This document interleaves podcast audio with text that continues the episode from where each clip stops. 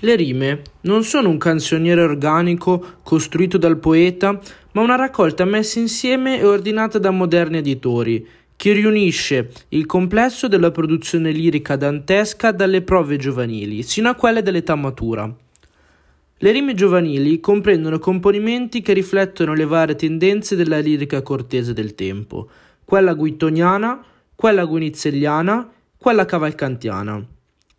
Tra questo gruppo di testi, Dante aveva scelto quelli che dovevano entrare a far parte della vita nuova. Dopo quest'opera, Dante, nella sua attività poetica, intraprende altre strade. Nel convivio Dante racconta come, dopo la morte di Beatrice, fosse sorta in lui una passione ardente per la filosofia, identificata allegoricamente con la donna gentile, che aveva consolato il suo dolore.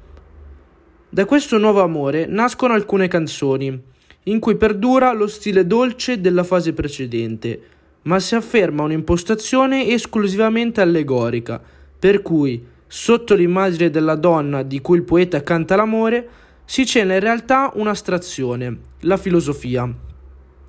La terza canzone del convivio abbandona l'allegoria ed affronta direttamente la materia concettuale, passando a trattare problemi morali. L'adozione di nuovi contenuti implica anche l'abbandono dello stile dolce, tipico della poesia amorosa precedente. Come avverte proprio l'inizio della canzone, in cui il poeta afferma di voler lasciare le dolci rime d'amore e determina l'uso di una rima aspra e sottile.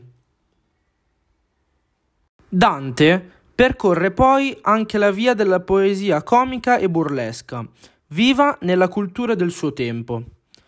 Documento di questo interesse è la Tenzone con l'amico Forese Donati, uno scambio di sonetti pieni di mordaci invettive, in cui Dante sperimenta un linguaggio basso e plebeo, densi di rimandi alle realtà più quotidiane e corpose, un linguaggio che gli servirà poi, nella commedia, per affrontare il mondo degradato del basso inferno.